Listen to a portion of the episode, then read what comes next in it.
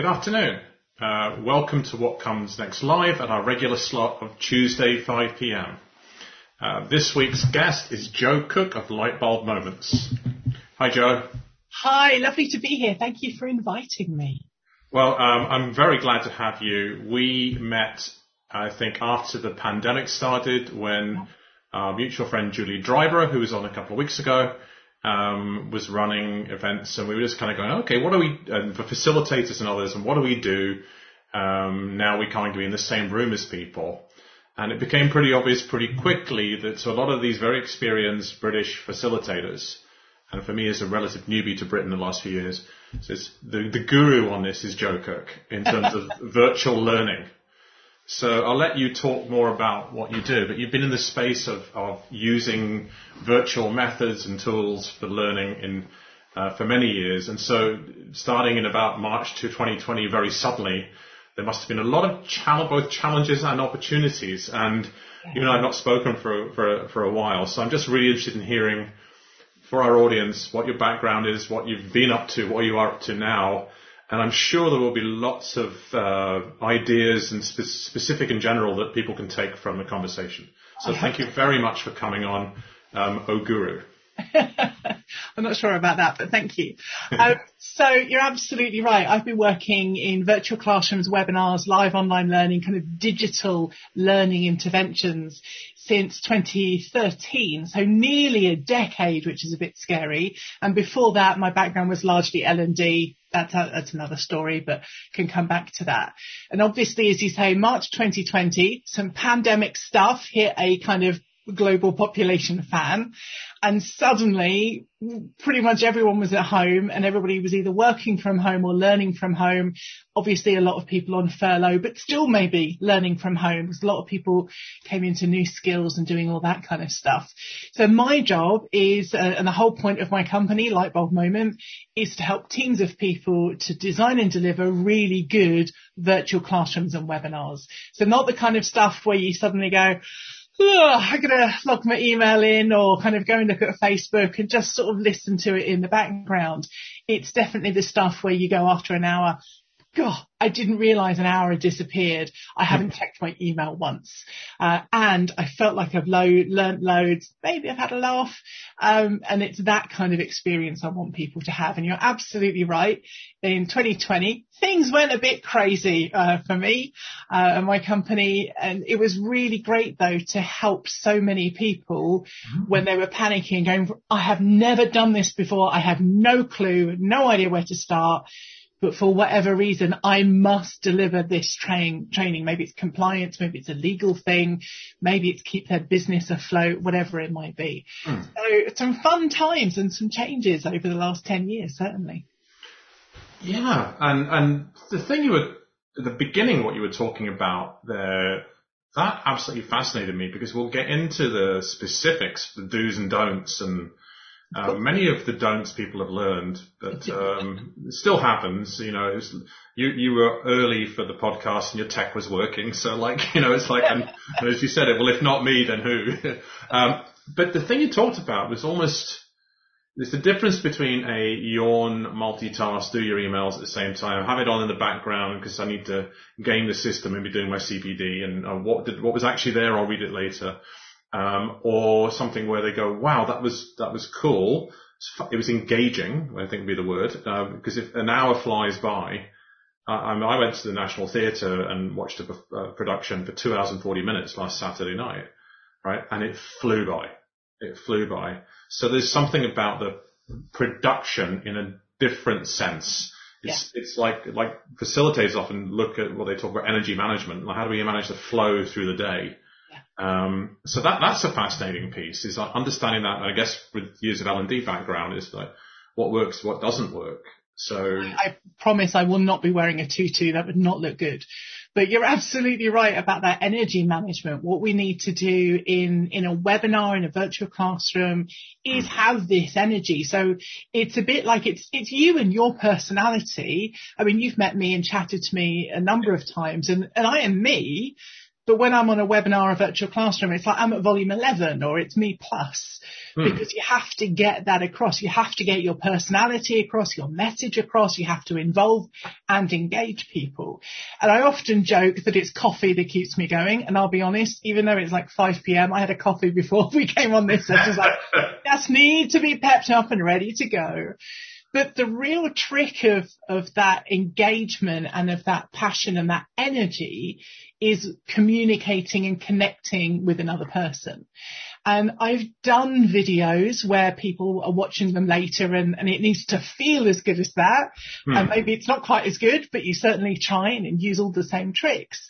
But being able to have a conversation with someone like we are now, and whether that's somebody typing in a chat window or writing on a whiteboard or whatever it might be, that's where that interaction comes from. Even if you can't see someone on a webcam, mm.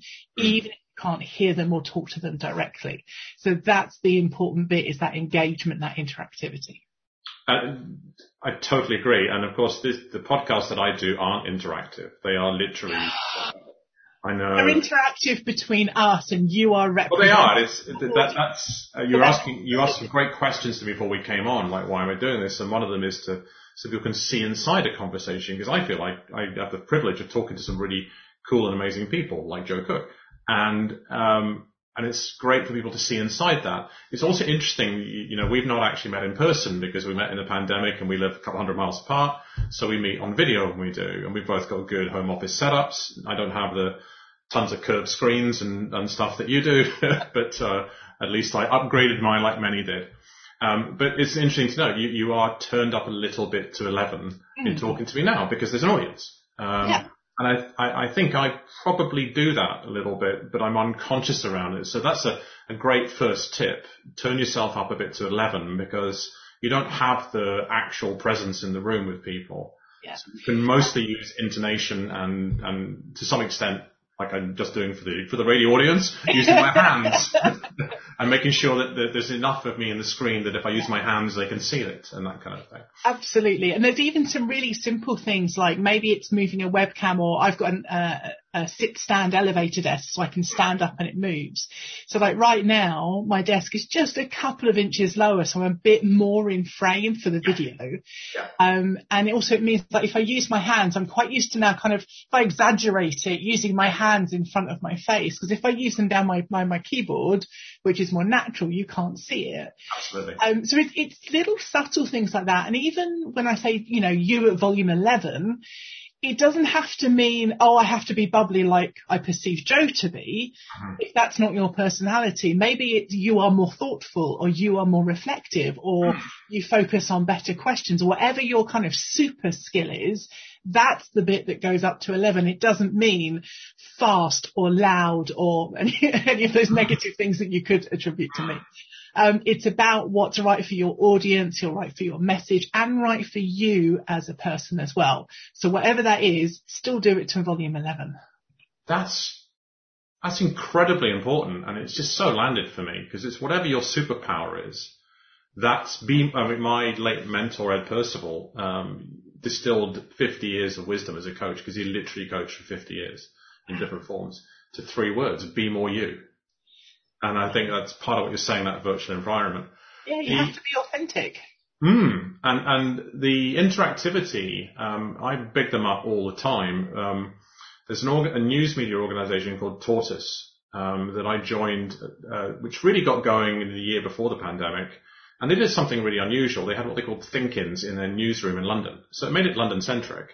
But it did mean you could actually come into the newsroom and the idea, the rule was no questions at the time.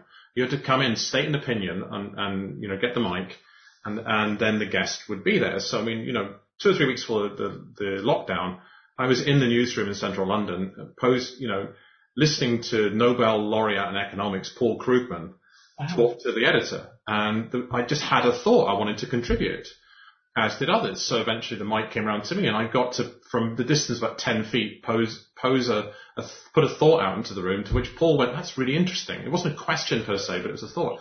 So when the lockdown came, they did brilliantly. Oh, and one of the, one of the things they did, which other people took a while to catch, catch onto was you've got to staff the chat.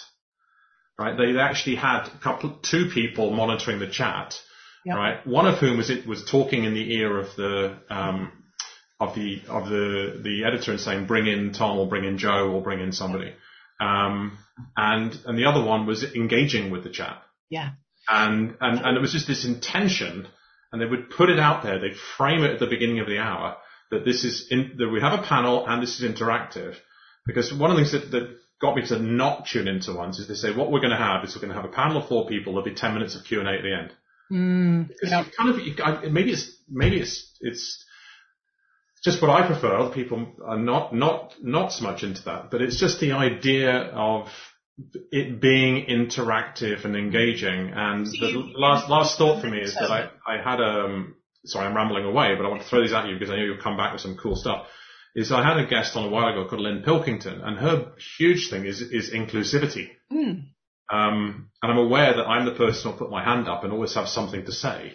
There are a lot of people who genuinely, they'll only want to be in the chat. So you have to offer the, the- like, if Yep.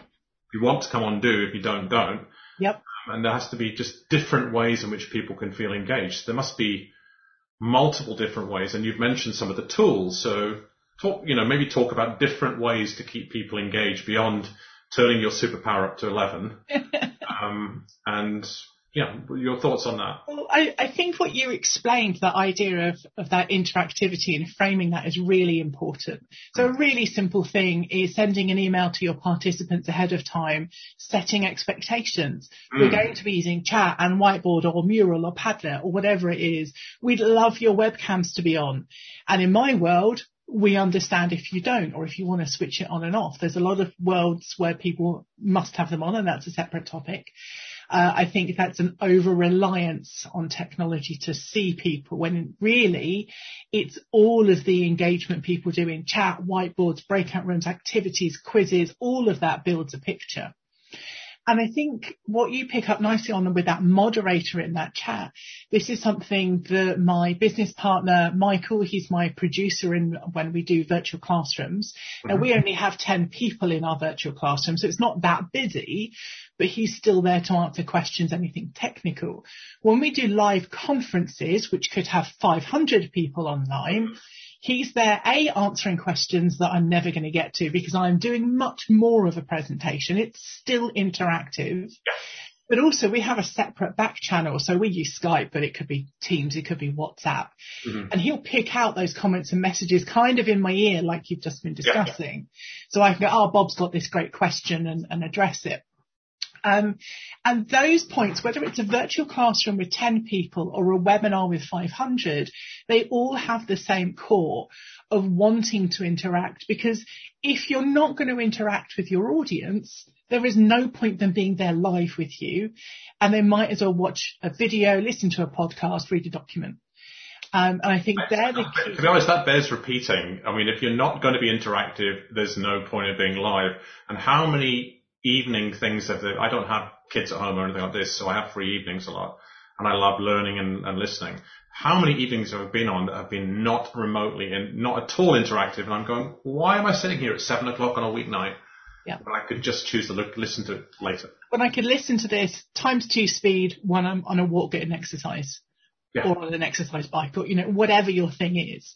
Hmm. So, um, I think they're really important because, so for instance, I'm into painting and drawing and, and I'm a, a very, very amateur artist. Mhm. And during the whole of the pandemic, I, I attended a few Zoom classes. They were great, obviously.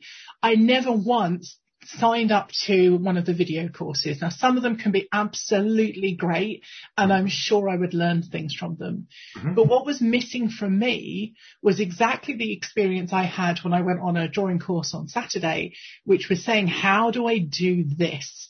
When the teacher comes around and goes, your apple drawing looks really great. I go, thank you, but I'm struggling with this and they can draw on my paper and so on.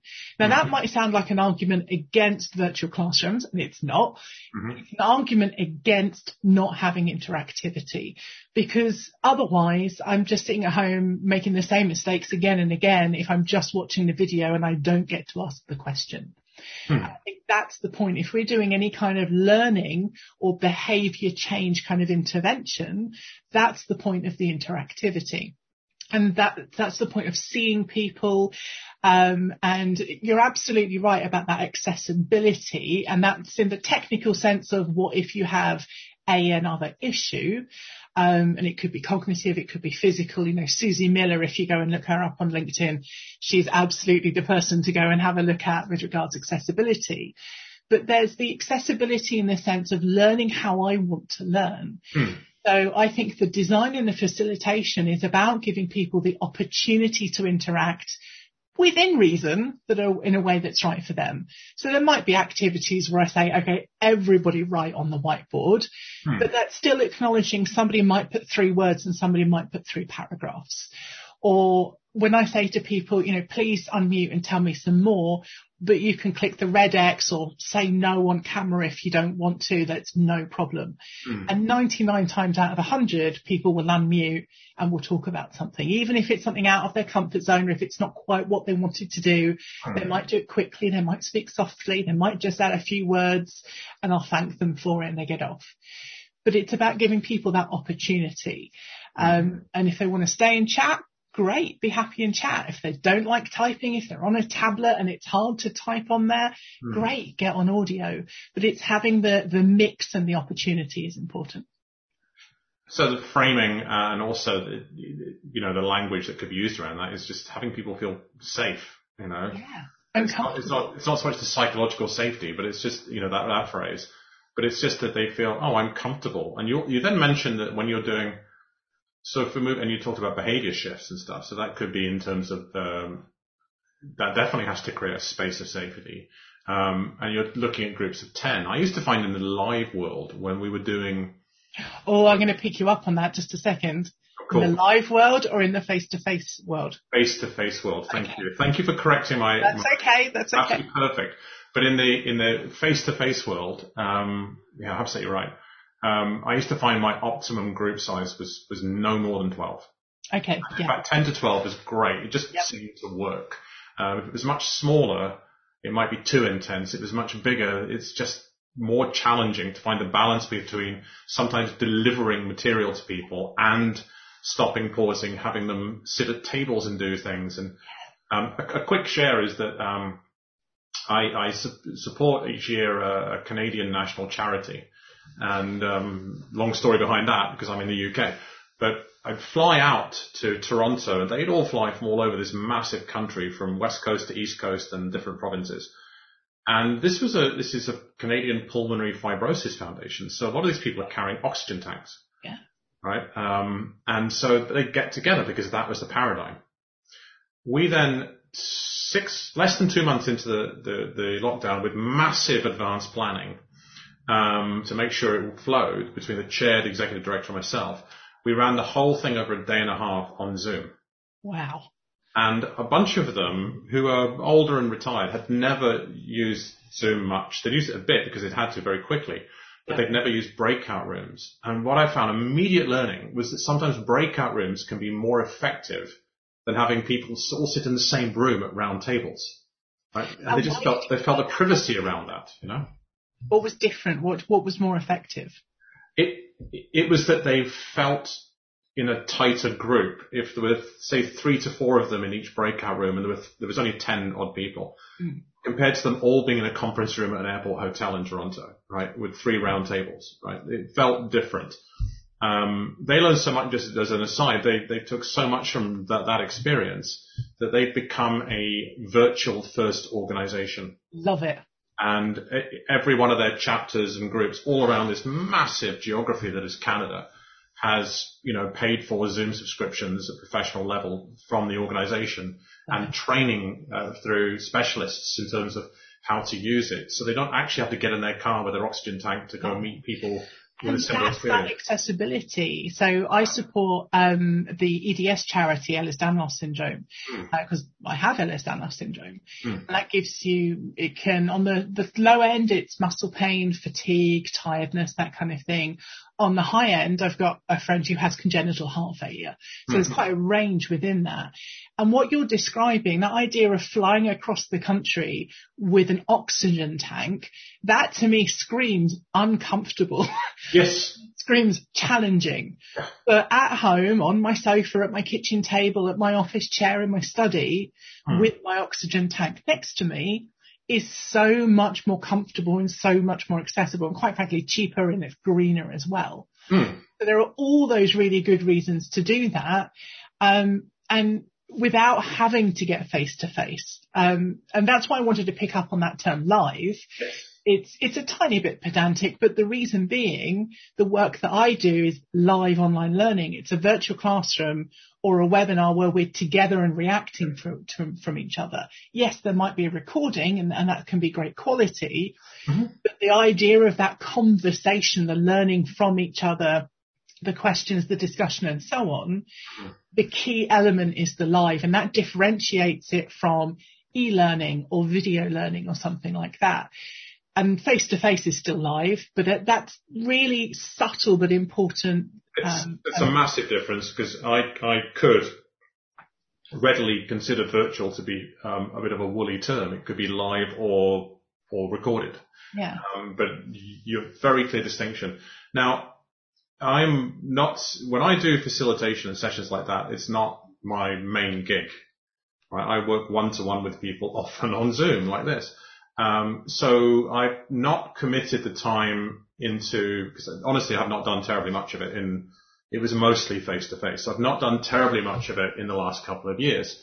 So the, and you already had a lot of these tools and I remember you sharing them with a group of facilitators when, when Julie was running her sessions. Um, so what I've also encountered is when I've been on different sessions, they, they rarely in larger groups, which are the sort of events I tend to show up at, and quite appropriately, they rarely will give full interactivity using tools. They might have a poll here and there, right? Um, with an app, often with a QR code, etc. But when you start, to, just as an example, when you talk about whiteboards, and um, I can't remember the name of it, but there was one the other day I was on with a relatively smaller group where they just put up uh, like almost like a Google Doc, but not a Google Doc, and you you hit a QR code and you could use it and you could punch stuff in there and you could all give your thoughts, almost like whiteboarding, but in a different app.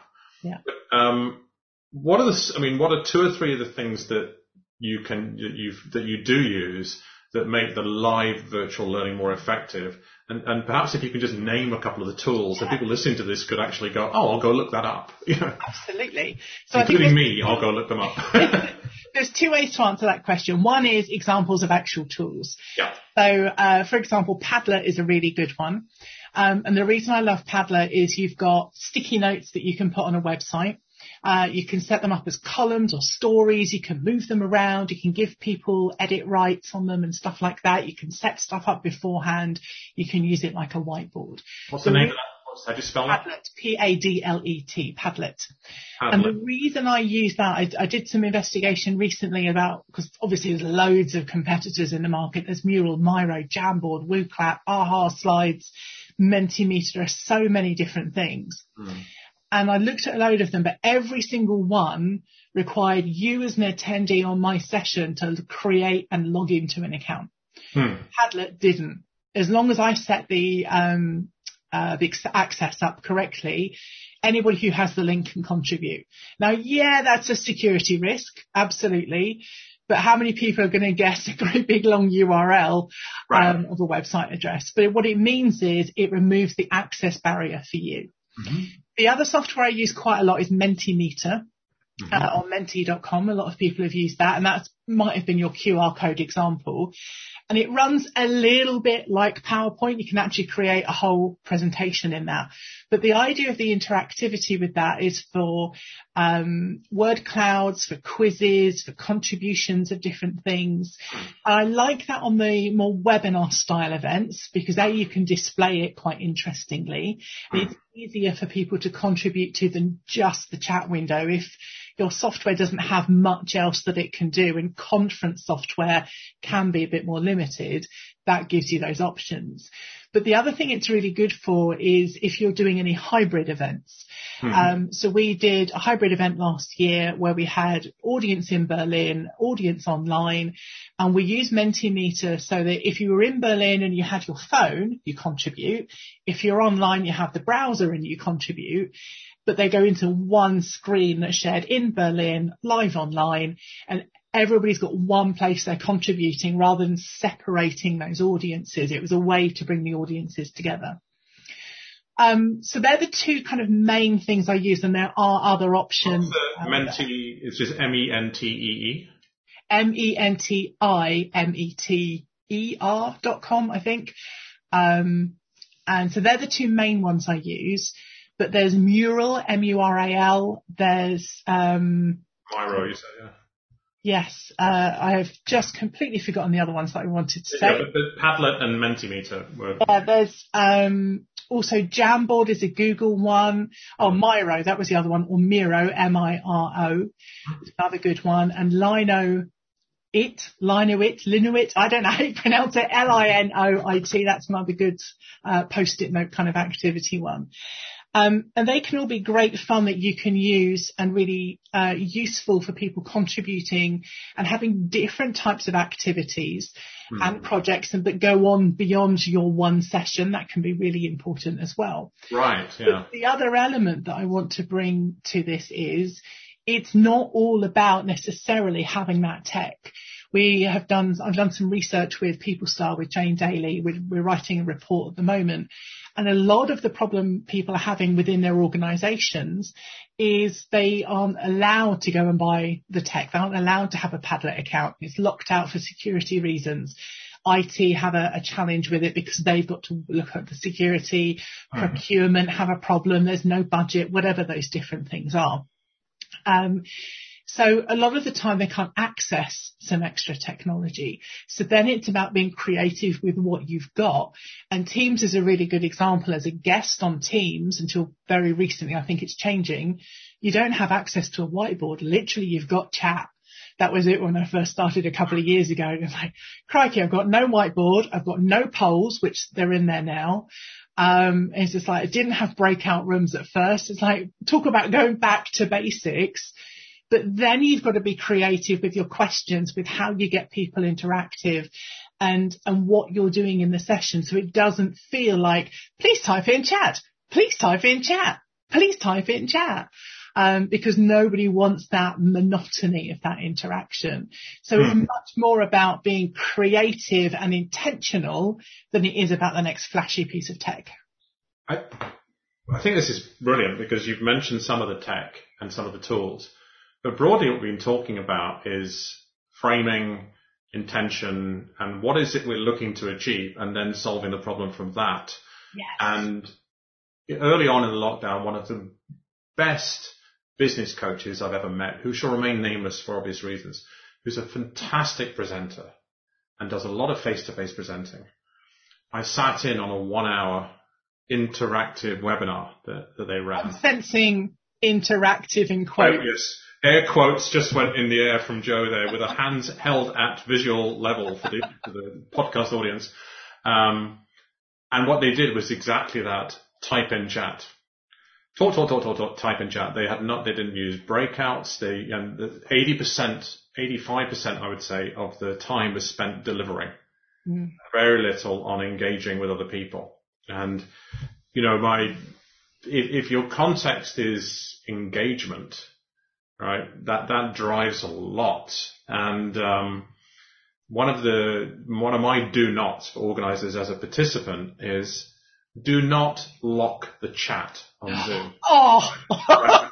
not lock it so you can only uh, message the panel or the yeah, in, Tortoise is a great example. They have a lot of, you know, the membership's not hugely expensive. It's 50, 60 quid a year to be a member. Um, and they have a lot of great content and I'm a huge ambassador. Um, but what it means is when they have their think-ins, and sometimes they have to lock them at 200 people, but typically it's 150, 200 people. Um, there is this open chat, and sometimes entirely different conversations can happen. Plus, you're also allowed to direct message Um, so you can be able to chat to everyone is the key thing. And sometimes people will go, I've actually sprung up conversations with people, um, you know, many, many times into DMs in the chat, which have then resulted in somebody I end up talking to later about something else. Yeah. So if we're looking at, so for me, connecting is another context. You know, if I used, to, I, I've never been a fan of networking. I'm, I'm an introvert who's taught myself to be extroverted. Um, but if you put me in a conventional networking event, all I'm really, my, my thing is if I meet one interesting person tonight and I hear one interesting idea, that's it. I don't try to pass a business card around to 20 people. Um, you know, when people ask me, what do you do? I say I wrestle elephants and see if that puts off, puts them off. Or if they're interested in having a real The conversation. tail or the trunk? yeah, or whatever, or, or what does that mean? You know, even, but um, you know, that's one of my do nots. So maybe you've got a few more do nots of um, virtual live Okay. um, events. So first of all, make sure it is live and interactive. So do not uh, make the mistake of thinking your audience are just going to sit there and listen to you. Some might, but generally they won't. Do not lock the chat, like you say, because it cuts out a whole way of interacting. In interaction and engagement isn't just me listening to you; it's me being involved in the conversation or the side conversation. Um, do not turn up five minutes before your event and expect everything to work um, and have no time to to change anything. Do not assume that your face to face session of whatever that is, whether it's a, a lecture presentation or a, a training facilitation session, will work live online. It will not. It will be it will be bad probably. Um, and do not underestimate that whilst you are a facilitator or a good presenter or whatever your skills are, that's amazing. Do not underestimate the fact that you need virtual skills and that's a, a, a skill set to put on top of Hmm. what you have already. Hmm, perfect. So, given I'm a fan of positive language, um, Well, you tell me do not. so I'm and I just I know I asked you for do nots. Um, just just I'll let you finish off with a few Okay. closing thoughts and things to focus on, things to do. Okay, I'll do it in positive frame. Thank you. Um, I think the thing to focus on is yes, virtual is different because we have this perceived barrier of technology between us, but actually that's enabling us Hmm. to connect. And it's the connection with another human being or group of human beings and focusing on that, the interaction, the engagement and, and just cutting out superfluous information to focus on those learning experiences for somebody to be able to do something. And the virtual skills and the technology comes on top of the great work you do already. Um, so it's most definitely you can do it. It can be done. We've just got to have a little bit of learning and a bit of experience. And the more you do it, the more comfortable you get. You'll find that it's amazing and it can be as good as face to face and you can enjoy it. I promise you can. Brilliant. So the three things I got there was it's connect, it's about connecting human to human. It's about cutting out stuff, or I definitely agree, less is more when you're doing virtual. And it's about recognizing, having the confidence to know that you can do this and simply be open to learning new virtual skills to layer on top of your existing skill sets. Really Um, good summary. I, I can say it's it's been an absolute pleasure over the last couple of years being connected to you, uh, Jo, as a human to human. we do this all virtually and live. So Yes. um, I'm very glad that I've managed to get you on because this is a been a bit of a masterclass uh, at a contextual level as to how to deliver virtual live learning experiences that are engaging, connecting, and fun. Thank you so much. Thank you.